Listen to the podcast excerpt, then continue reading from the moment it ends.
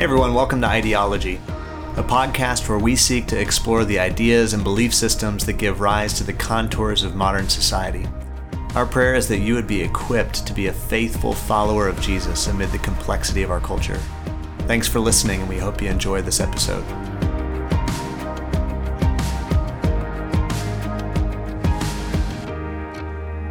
Welcome to Ideology. I'm Mick Murray here with Drew Stedman. And this week we are picking back up on a conversation we started last week on eschatology in light of kind of an uptick of conversations in our culture, especially Christian culture, over the past 12 months, but I'd say even beyond that. Wondering, you know, are we in the end times with all of the complexity and shifting sands in our culture and COVID and hurricanes and everything else? And so wanted to dive in to a biblical perspective on the end times and uh, wanted to take two full weeks where we could really parse this out. So last week, uh, Drew gave a great exposition, at least from maybe 20,000 feet, on the three main positions on the end times and, and specifically the millennium, premillennialism, postmillennialism, and amillennialism, and uh, the implications there, and some of the historical significance in our nation in particular. And and our main point last week was the idea that we as believers, our posture doesn't need to be so much caught up with interpreting correctly the signs of Jesus' return, but being preoccupied with the fact that Jesus will return, that that has been the hopeful anticipation of the church for the past two millennia. So today we want to build on that concept and look more at the implications of the end times and talk about uh, more in depth the posture of the believer relative to the fact that Jesus will return. What is what are the implications of that for us today in light of again the complexity of our culture and ongoing challenges and difficulties geopolitically what is the posture of the believer towards the return of Jesus.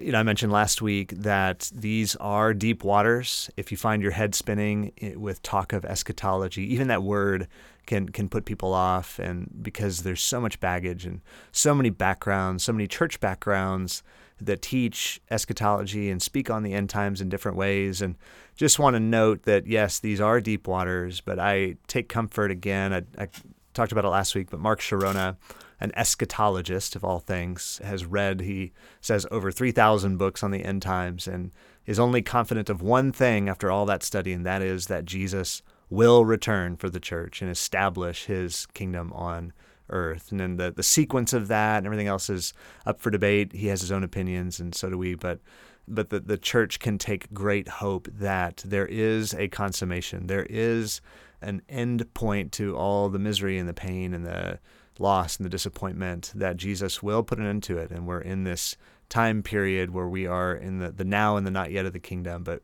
it is racing towards a time where Jesus will return bodily, and we take great comfort in that. So, so Drew, why don't you jump back in, give us a little bit more context, uh, and then we'll really look at the implications for the church today.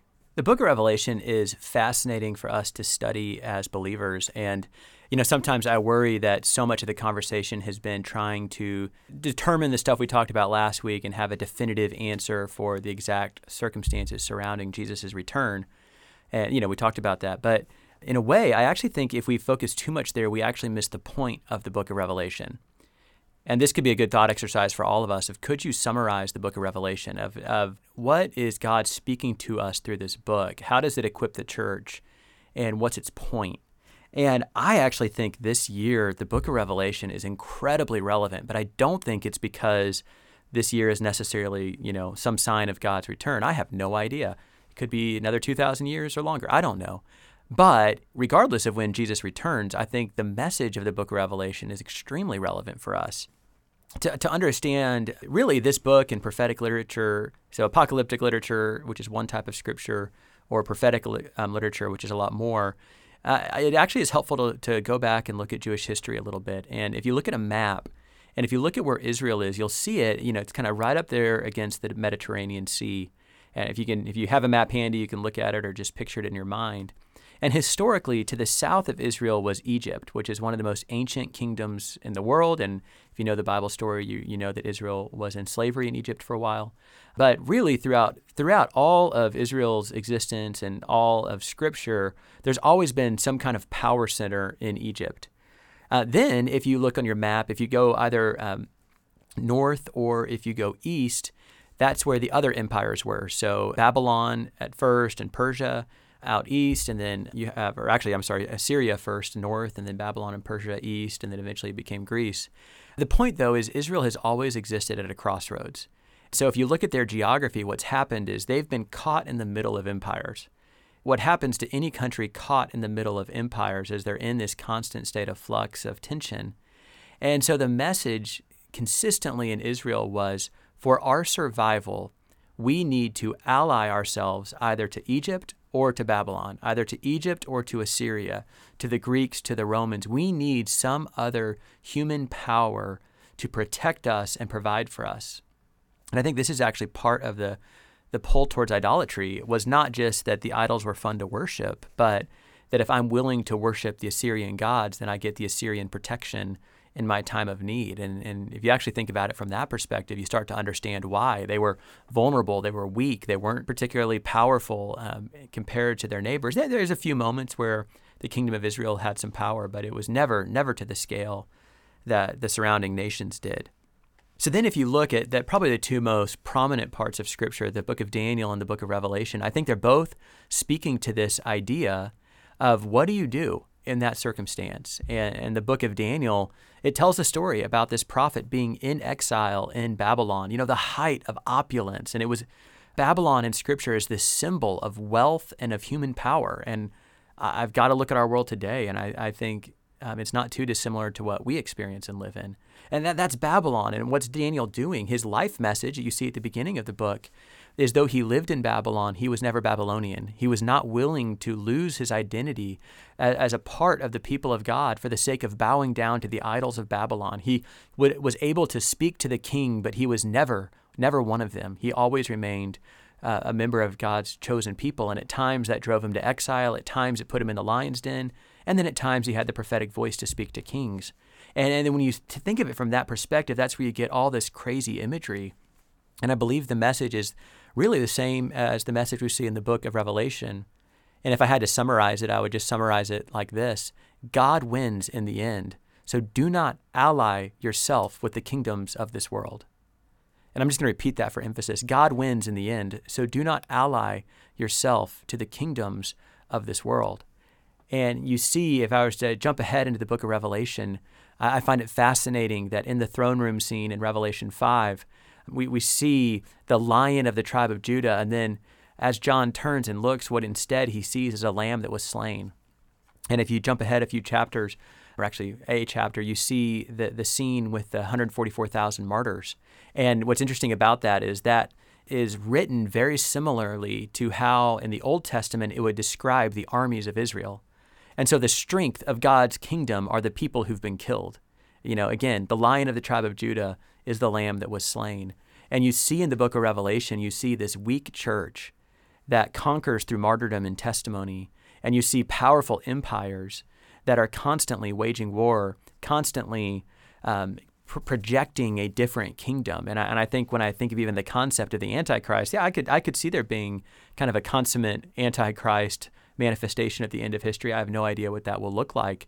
But there's absolutely an antichrist spirit in the world today. We don't have to wait for the whatever end times perspective you have. But there has been ever since Christ walked this earth. There's always been empires and powers and kingdoms that have an opposing message to Jesus and that and those kingdoms have a tremendous amount of power in the world. And just like it was for the early church, the question is posed to us will we assimilate? Will we follow? Will we come under the authority of Babylon or Rome or secular humanism or fill in the blank empire? Or are we okay to be the people of God that march forward in our weakness, that overcome through the cross? And in the end, we await our hope, which is Jesus coming and establishing his kingdom in fullness on the earth for eternity. For a while, uh, Bible scholars would look at the book of Revelation and really view it as a book that was meant to empower the church in the midst of persecution. And of course, I think there is some relevance there. But in, in recent years, the scholarship's changed a little bit. And there's actually an understanding of the book of Revelation is not necessarily speaking to persecution, but is instead anti-assimilation. In other words, if you you know you look at the seven letters, there's only one person who was martyred in the seven letters, and uh, it's not so much that this book was maybe written you know after Nero's persecution, but at that time it wasn't necessarily what we think of there was persecution, but it was sporadic. Instead, a lot of the book of Revelation is written to this tendency for us to get comfortable in the world and to settle down in Babylon and to, to be okay to let the world set the agenda for us rather than holding on to being the people of God. And, you know, I would say there, there are eras in the church's history where that has turned into physical persecution. And we have brothers and sisters today that face that. And I know I have friends who face that in different parts of the world. And so that, that is a reality. But there's another reality of a, a different type. I don't want to use the word persecution, but a social cost is probably a better way of saying it, where we may not necessarily be persecuted, but if we want to follow Christ wholeheartedly in this world, it will cost us. And we won't be able to ally ourselves. We, we will lose some of our social mobility. We'll lose some of our social standing. Maybe positions at certain in certain professions or even in academia won't be available to us if we hold fast to the teaching of Jesus. And I think we're seeing a lot of those social trends where we won't quite fit in with this world. The world won't accept us. And I think Revelation speaks to that and says, What kingdom do you live for?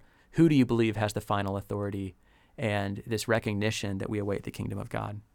Yeah, and that's the theme throughout. I mean, the the entire narrative of Scripture. When you go all the way back to the garden and God's command to Adam and Eve to not eat of the tree of the knowledge of good and evil, and then the temptation of the serpent that this fruit will that, that it would open your eyes and make you wise like God and and this temptation to lean on a power outside of God himself that Adam and Eve succumbed to and then all of humanity has in their wake. And uh, reading back through Chronicles right now and I'm really fascinated by the lives of the kings and was reading about Asa and Second Chronicles and you know this this man starts so well a heart after god he fears god and then has this kind of pivot in the middle of his life and is under threat and turns to syria and you know, pays a sum of money and hires these mercenaries and then god rebukes him. And that's where we get the the famous verse you know for the eyes of the lord run to and fro throughout the whole earth to give strong support to those whose heart is blameless toward him and he goes on to rebuke asa and and all all the way through the narrative of the Old Testament that Drew already you already talked about this temptation to lean on these other nations to draw on a power or a wisdom outside of God Himself, and that God used this intentionally weak kingdom, this intentionally weak people that He wanted to demonstrate His power through. And you know, conversely, you see when they're in the Exodus when they're backed up against the Red Sea and and here they are, you know, under the gun, under the the Egyptian army and the chariots and this overwhelming show of force. And then God comes through in this supernatural way, in this miraculous way. And then Shadrach, Meshach, and Abednego being thrown into the fiery furnace by Nebuchadnezzar for refusing to, to bow down to him, his image. And they have this incredible display of faith that, you know, our God can deliver us from the furnace. But even if he doesn't, we still will not contradict his ways and disobey his commands. So you have these foils to this theme throughout the scripture, but by and large, uh, individuals, families, nations, this is the tendency to turn our back on God's power, God's commitment to us, and to ally ourselves with some other power outside of ourselves. And I was looking at 2 Corinthians 6, to, to your point earlier, Drew. I feel like this summarizes neatly what, what we've been talking about here for these past few minutes. What agreement has the temple of God with idols, starting in verse 16. For we are the temple of the living God, as God has said, I will make my dwelling among them and walk among them, and I will be their God, and they shall be my people. Therefore, go out from their midst and be separate from them, says the Lord, and touch no unclean thing. Then I will welcome you, and I will be a father to you, and you shall be sons and daughters to me, says the Lord Almighty. And this is not distinct from apocalyptic literature. This is the message of not just the epistles, but this is the message of Revelation, of the book of Daniel. This is the message of the prophets. The prophets were the defenders of the covenant. Most prophetic literature actually is not just foretelling the future, but it's calling people back into covenant with God, calling people back into faith and trust in God. And then to bring the conversation forward here into our discussion today, looking at you know eschatology in the book of Revelation, you see this in chapter 18 of Revelation. In verse 4, then I heard another voice from heaven saying, Come out of her, my people, lest you take part in her sins, lest you share in her plagues, her being this metaphorical Babylon representing the, the sinful pride of humanity. For her sins are heaped as high as heaven, and God has remembered her iniquities, and so on and so forth, in the overthrow of Babylon. And it's this call to not just not to come out from her physically. Drew, you're just talking about how Daniel and others were deeply embedded into these sinful economies, these sinful political regimes, but to come out from among them in our hearts, in our practices, in our ways, to not align with the ethic and the ways of the kingdoms of this world, but to align with the ethic and the ways of Jesus while deeply embedded in the systems of this world. And we were just in a conversation with some other folks, Drew. You were talking about signaling and the shift you've seen in our culture. Just would love to hear a couple of comments on that in this light uh, you know, as I as we talked about in the past, or I've written about in the past, eh, there's been a cultural Christian background in our in the United States where it's the, the, the fancy term is civil religion, and it speaks to the unspoken religion of our culture. You know, why there's there's certain cultural symbols that have a religious meaning, even though there's not a state religion in the United States. And I, think you could say that there has been this this civil religion of cultural Christianity in our nation for a while, for probably probably since its founding, where or at least that's been partially operative.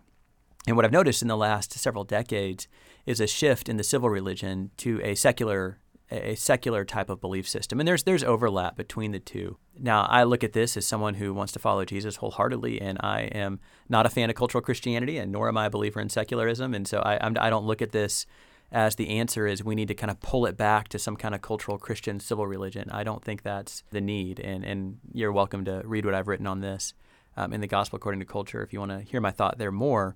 But the observation I was making was just listening to how politicians or really actually it's more business leaders or entertainers, you know, maybe a couple decades ago they would signal they would signal, you know, kind of their their standing using uh, more religious terminology. They might get a photo opportunity at church. They might just whatever it might be to show, you know, to show that they're a good, upstanding citizen. And uh, I think we, we've had enough examples of the hypocrisy of that that that doesn't that doesn't mean that's what they actually were. It just means that's what they perceived was needed to maintain social standing. So they would use cultural Christianity as a means to advance themselves socially into positions of power. What's interesting to see today is where that's not the case anymore, or at least not. Eh, there, there, there probably are some circles where people are still trying to use cultural Christianity towards that end. But I'm noticing more and more people are now using secular terminology for the same goal, and I think it's equally disingenuous. And so, if I was somebody who was a, a believer in secularism, I'd probably be really frustrated. Just like as a Christian, I'm frustrated because I don't think it has anything to do with a genuine belief. But it's interesting to me that that's what's perceived now as a means of social advancement. Is actually if I want to advance into the upper echelons of the business community or media, I need to be able to speak the language of, of secularism and its ethic in order to show that I belong in those spheres of society. And so, as a believer, I, I look at that on the one hand. At the one hand, I, I am grateful. I'm grateful that the trappings of cultural Christianity, where I think it's actually very hard to be a disciple in that culture, where when when am I in it for Jesus versus when is it the social standing that motivates me? the, the reality is whether we like it or not, whether it's good or bad, I, I think those year that era is gone, and I don't think it's going to come back. And so I think instead we're moving into a time where, for me, being a confessional believer, it's going to put me in tension with what it means to be upwardly or socially mobile in our society. And my beliefs, if I hold to them, are going to be a limitation for me, not something that actually advance me into new positions of power you know, so I, I think I can look at I can look at the Book of Revelation and I can look at some of the, what we've referenced today and recognize that that's probably going to be part of what it means to be a disciple is am I willing to stand firm and, and follow the example of Daniel? Am I willing to stand firm in the midst of that? And, you know, to be clear, they're in a culture where it's cultural Christian, and there are countries in the world today where that is the issue. I think there's a lot of other biblical material, um, especially some of the prophets, of how do you stay faithful in a religious environment that's not living up to it. So it's not to say that one is better, but I think it is a reminder to us the hour that we live in. Yes, we really wanted to re emphasize today that the bulk of apocalyptic literature in the scriptures is meant to both call the people of God to alliance with Jesus and then to put great hope and expectation in our heart and not something that we are to wring our hands over or again miss the mark by trying to interpret the, t- the signs of the times rather than posturing ourselves rightly to be found faithful when Jesus returns. And, you know, early on in this podcast, we talked a lot about meta narrative and the arc of Scripture, going back again to Genesis 1 and 2, that the original intention of God was to live among mankind, that He created the heavens and the earth and created every living creature and the sun and the moon. And then the, the climax, you know, of this creation is uh, mankind and, and Genesis 1 26 and 28 made in the image of God so that we might fellowship with Him, emote, be communicative, and so on and so forth. And you see that theme throughout the rest of the scriptures consistently, dozens of times, this statement from God that I will dwell among them, I will be their God, they will be my people. And of course, that was ruptured in in, in uh, Genesis 3 when Adam and Eve disobeyed God. And then the rest of redemptive history from Genesis 3 all the way through Revelation 20 is this attempt by God, not this attempt, but this unfolding plan for God to reinsert himself among humanity through this family of Abraham that culminates in the person of Jesus, his sacrificial death to serve as a substitute, to, uh, to atone for the sin of mankind. But that's not even the climax there. The climax then is in this consummation at the end of time after the first coming of Jesus and his death and his resurrection and ascension that he will return to fulfill that original plan of God, that original design of God to dwell among mankind, to be their God, for us to be his people. And that is overwhelmingly hopeful you know, so I think for the for the person who might find themselves wringing their hands over or getting upset about current events, what's going on in the world, and and finding maybe they're experiencing fear or anxiety around this thought of the end times are things getting worse and worse and worse? You know when you look at the biblical literature and, and in terms of and again we're not trying to get into the whole the sequencing of everything but you know i think it's in second thessalonians 2 it talks about you know this this antichrist whether again whether that's a, a you know single person or a just a a spirit that is in many people and kingdoms but they they will arise against Jesus and then it says that Jesus will uh, destroy them with the breath of his mouth. In fact, in verse 8, it says, The lawless one will be revealed, whom Jesus will kill with the breath of his mouth and bring to nothing by the appearance of his coming. Just, there's not even, you know, I love movies that depict these great struggles, these battles, and you have the amassing of these different armies and then these epic struggles and and here you have almost this comic description where the armies who are pitted against Jesus will be gathered in the plain of Armageddon in Revelation 16, uh, pitted against the people of God. And then there's not even this struggle at that point. It's just they're like vaporized by the breath of his mouth. There's not a one to one co equal with Jesus, whom he has to struggle against. He is sovereignly bringing about the execution of his plan in the fullness of his timing, and we can take great comfort in that. Now, I'm not trying to explain away all pain and suffering, and that's not what this is about, but in the big, broad meta narrative of Scripture, the tenor is overwhelmingly hopeful, and the message to the church is to take great comfort in the eventual return of Jesus and him righting every wrong, wiping away every tear, establishing his physical presence on the new he- in the new heavens and on the new earth once again. You have the bookends of Scripture, Genesis 1 and 2, that are then reflected in Revelation 21 and 22.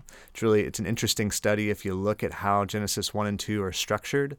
Revelation 21 and 22 recaptures that original creation in the recreation God poetically through, you know, through the apostle John under the influence of the Holy Spirit promising the church that what has been undone will be redone and then some, beginning in a garden, ending in the garden city. And even then I would argue that that's not even the culmination of redemptive history, the, the culmination of human history, because even after the establishing of this garden city, the return of Jesus, the scriptures talk about this this day. Anytime you see the word day with a capital D it's talking about this day of judgment which I think is very misunderstood. And maybe we'll do an entire podcast on the idea of judgment someday in the future And I think for unbelievers, there certainly should be trepidation because the biblical teaching is that there is still a judgment of sin that remains, that those whose names are not found written in the Lamb's Book of Life in Revelation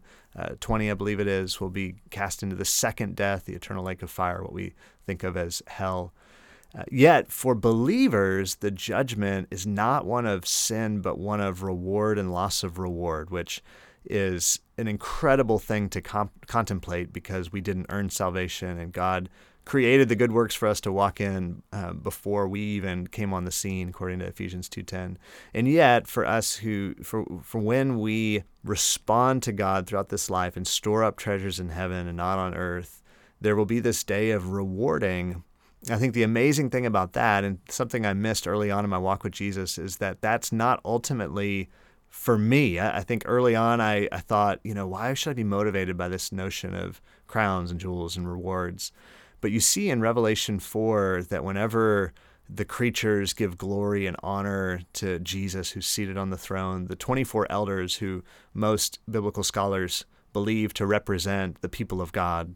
An elder in Jewish thinking would have represented his tribe, his people. So 24, you got 12 from the Old Testament, the 12 tribes of Israel, 12 from the New Testament, the 12 apostles. Just represent these 24 elders representing you and me that were there before Jesus on his throne. And whenever the elders give glory and honor to him, the elders are falling down before him and casting their crowns. And I believe that this is is a, a foreshadowing into the climax of history that when we meet Jesus face to face, and he is unveiled in all of his worth and all of his splendor and all of his glory and magnificence and beauty, there is going to be this compulsion to lay everything back at his feet. And for those who have been faithful in this life and walked in fellowship with God and responded to his conviction and, and studied his word to know his heart and his will, and have stored up treasures in heaven that are gifted to us on that day of reckoning, that when we see Jesus, there's going to be just this involuntary response to want to lay everything back at his feet. And for those who have something to show for their lives, the quality of their lives, I think it's going to be uh, uh, that much more rich and joyful of an experience within this relational paradigm. Again, this theme throughout the entire narrative of the scriptures. So to me, that is the message of the apocalypse. That is the message of the end times that we are to look forward with incredibly hopeful and joyful anticipation and to then order our lives faithfully here. Again not wringing our hands over signs and timing but to learn what his heart what he values so that we can align our lives accordingly and be found faithful when he does return that we have something to lay back at his feet on that day. Amen I think if we could take what we've talked about and just summarize it, it's probably what are you living for? Where's our hope? If we live in light of that day, if we live in light of God's return, uh, Jesus coming back into the world in bodily form and establishing his kingdom, then that should necessarily change the way that we live today. I would suggest taking both of our last two weeks episode that all of us could benefit from that. You know, I was reflecting with a few different people of just even even in our in our culture in the United States, we need to recapture an understanding of the fear of the Lord. We need to to recapture what it means to look for Christ's return as our ultimate hope, and those things orient us to face the challenges of this life. The, the recognition that regardless of what happens in my day, that I'm going to stand before Jesus on that day, and I want to live for then you know, I've looked at the Old Testament and we, we aren't told, and if you're familiar with the prophets and some of the writings of Scripture, I don't know if I'm going to be Nehemiah, who has the privilege of leaving Persia and resettling Jerusalem and building the wall and all the different stuff people love to, to write about the book of Nehemiah, or if I'm going to be Jeremiah, who was a prophet who preached the word of God and was often opposed and ended his life being led involuntarily into exile in Egypt, where he eventually died. I, I don't know. I, I, don't know. I don't know what we're going to see in this world. I don't know what we're going to see in this culture. I don't. I don't know. Um, but I do know that Christ is going to return, and I do know that His kingdom is my ultimate hope. And so, regardless of whether I'm Nehemiah or Jeremiah or some other character, I, I want to be found faithful. And we'll end with this thought. Matthew 24 is another very famous eschatological, to use the big word, uh, passage in Scripture where Jesus is using this language to describe these kind of uh, cataclysmic events in history.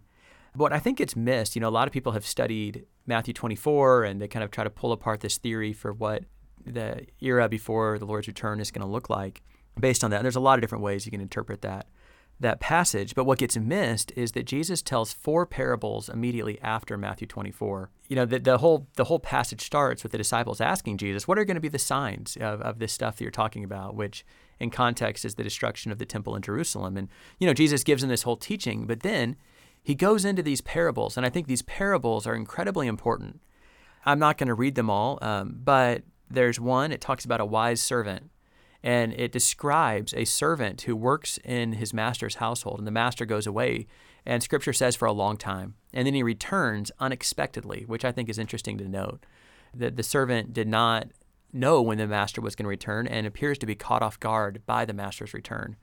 And the point of that that parable is to say that it's going to be a blessing if that servant is found to be faithful to doing what the master gave him to do regardless of how long the master is gone. The, the point of that parable is be a wise servant so that whenever the master returns, you're faithful. Then there's another parable, the 10 virgins, which is a little more familiar. It's a story of a wedding ceremony where you had 10 virgins that are that are waiting for the uh, bridegroom to show up and half of them had oil in their lamps and half didn't or enough oil in their lamps. And so it describes again the the bridegroom was a long time in coming, and I thought that was interesting. And that he he returned unexpectedly. They were caught off guard by his return, but some of them had prepared and stored up oil, and some had not, and they thus missed out on the feast. Again, the point of that is not that we are going to know when the Lord is going to return. The point of that is we'll be we be ready for His return, no matter when it is. Then you get into the parable of the, t- of the, talents, where the master hands out talents, which in, in that case is actually talking about gold and its weights of gold. And it describes what the servants do with it, where two of them take what's been given to them and they use it for the sake of the master, not for their own sake, but they take what the master has entrusted to them and they use it. But one doesn't. He just buries it and lives his life. Again, the master comes after a long time, unexpectedly, and the ones who who took what was given to them and gave it back. And I love what um, you're sharing, Mick. You know, it's the reality of we take what's been given to us and we lay it back at the feet of Jesus. And so as we give witness to His kingdom by sharing the gospel, caring for the poor, serving those in need, whether anybody ever knows. And I, I, think that most of the heroes of our faith are the ones that we don't know their names and we won't know their names till eternity, but they were faithful with what was entrusted to them. And the master comes back. What's he going to find? And then lastly, we have the parable of the sheep and the goats, where it's those, and you know, you have the master is there, and you have, you know, it's, just, it's, it's it can actually be a very, very convicting parable. I encourage you to read it. But essentially, the point is that Jesus is saying, What you did for the least of these, what you did for the poor, the hungry, the broken, is what you did for me. And he's equating his very presence on the earth with us caring for the least of these. And the, the, the people didn't, they didn't recognize it. They didn't notice. They didn't even realize what they were doing. And again, um, that one's a little different in that it's not necessarily simply referring to the return of the Lord, but it is referring to the day when we stand before Jesus and we're going to give account for our lives. You know, we all would like to think if Jesus in bodily form was here giving me orders, I would obey. But the point of that parable is no, he is here. He's he's told us how to live and he's put people in front of us whom we're supposed to love as we would love him and he's given us instructions of what it means to live in his body and we will give account for that day. And so if I were to summarize all of that. Eh, what it comes down to is is not some complicated formula for exactly and all the big words we talked about last week of exactly how Christ is going to return. I think there's there's benefit obviously in scholarship and understanding what does the apocalyptic literature say and how do we understand it both historically and speaking into our modern times. Um, but if you get confused on all that, I think you can also pull it back into the simplicity of are we living in light of eternity and Christ's return? Is that where our hope is? And if Jesus returned tomorrow, would he find us faithful? And to me, that question helps put everything else in perspective because whether or not Christ does return tomorrow or whether it's a thousand years from now, I want to be one who's counted faithful with what's been entrusted to me. Well, I know that's the same for all of us, so I do pray, Lord Jesus, help us be those who are faithful and teach us to look for your coming. In Christ's name, amen. We thank you all for listening, and we'll see you back next week for Ideology.